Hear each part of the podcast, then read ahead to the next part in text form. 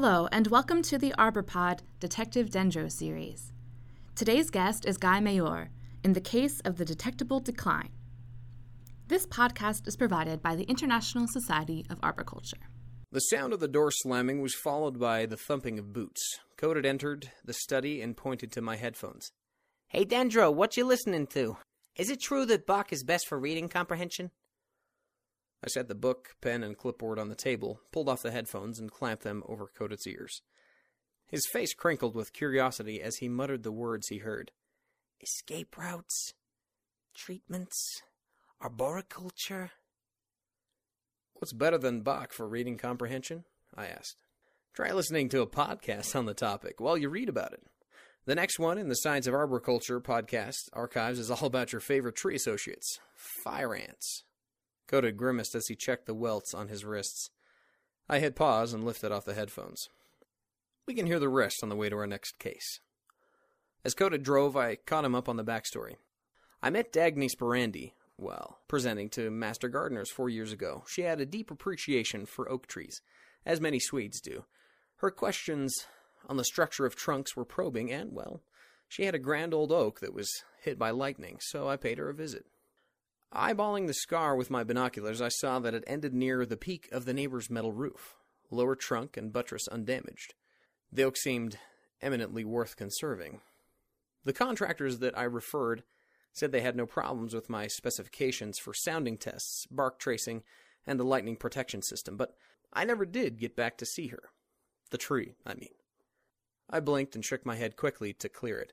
Now, her neighbor, who shares part of the trunk, sent her a report stating the tree should be removed. Our job is to assess the tree and review and respond to the report. Let me guess. Codit turned to me sardonically. I do the aerial assessment, and you wear the white hat and point. Something like that. I laughed. On a smaller assessment job, I'll let you dictate a draft into your smartphone. According to Dagny's email, our neighbor's arborist, I have a good idea who, noted dieback in the upper crown, epicormic sprouting, limited rooting area, old age, and excessive pollen and acorn production. Wrong tree, wrong place. The only end to this mortality spiral is removal. I resumed the podcast for Codit, making time to mull over the conditions as I copied them to our assessment form. The podcast ended, so Codit switched on the jazz. Diagnosing this oak's decline will require deductive reasoning, pulling observations and analysis into a specified solution, I added. But enough speculation. Back into that driveway, and we will see for ourselves. I hopped out and walked behind, confirming the coast was clear, as Codit parked the car. He met me at the tailgate, looked up, and marveled as he grabbed his gear. Wow! That tree sure is a beauty. I can't wait to show you how it looks from above. Me neither, came a melodious voice from behind us. Dagny was not as tall or as brunette as I remembered, but the same air of amusement emanated from her. That report caught me by surprise. I had no idea my tree had so many problems. I'd like to know your view and the age of the tree. You'll get many views, Miss Brandy. Codit cinched his saddle and pointed upward. I'll ascend to that fork near the very summit to measure the height, then inspect these areas of concern. From the ground, we can't see the dieback with any detail. Good plan, Codit. Up you go. I grabbed my binoculars and led Dagny to a better view of the crown from the lounge chairs on the deck. I love the way you have mulched your yard and planted that stoloniferous ground cover to accompany your tree. Looks to be about 85 feet, 25.9 meters tall. Size is so much more interesting than age, don't you think? Hmm. Your specifications on landscaping were easy to follow, but those dead branches in the top concern me, she replied, scowling as she followed the jiggling green dot of my laser pointer. There seem to be more this year.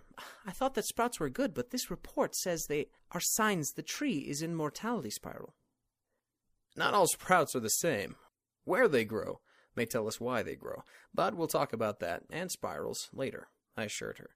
The tape measure slid to the ground, and I rose to retrieve it, but not fast enough. Dagny's limbs propelled her across the yard. Under you, I called to Codit. She held the tape to the ground, nodded, and brought it back. I wished I had eight eyes as I watched her, and the tree, and Codit breaking off dead twigs. He examined them closely as he pulled them apart. Codit then gripped the living branch around the sprouts with both his bare hands. How's it looking up there, Limb Walker?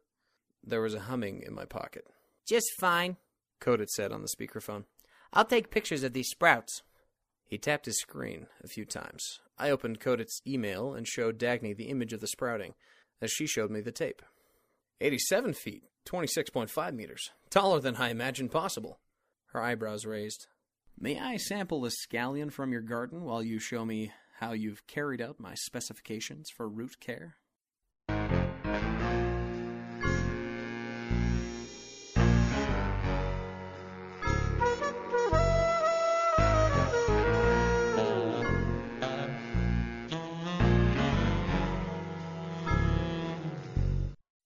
I swallowed the last of the scallion and half turned in my deck chair, one eye on the tree and one on Dagny.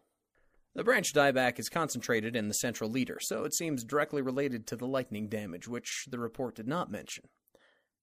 Your tree has no epicormic sprouts, which typically arise between growth points, called nodes. These can indicate a strain and intense demand on the tree system. The sprouts on the screen here can arise at a node, next to a branch, where preformed buds lay dormant. This pattern of regrowth can go on indefinitely. Dr. Trevorkian's report did not mention this. No. So you can tell me who wrote this? Some years there are more acorns than others, but last year was a bumper crop and they complained about the noise on their metal roof. This report says the tree is in a panic to reproduce, another sign of this mortality spiral. Her brows were knitted with worry. Is death inevitable? Many factors contribute to acorn production.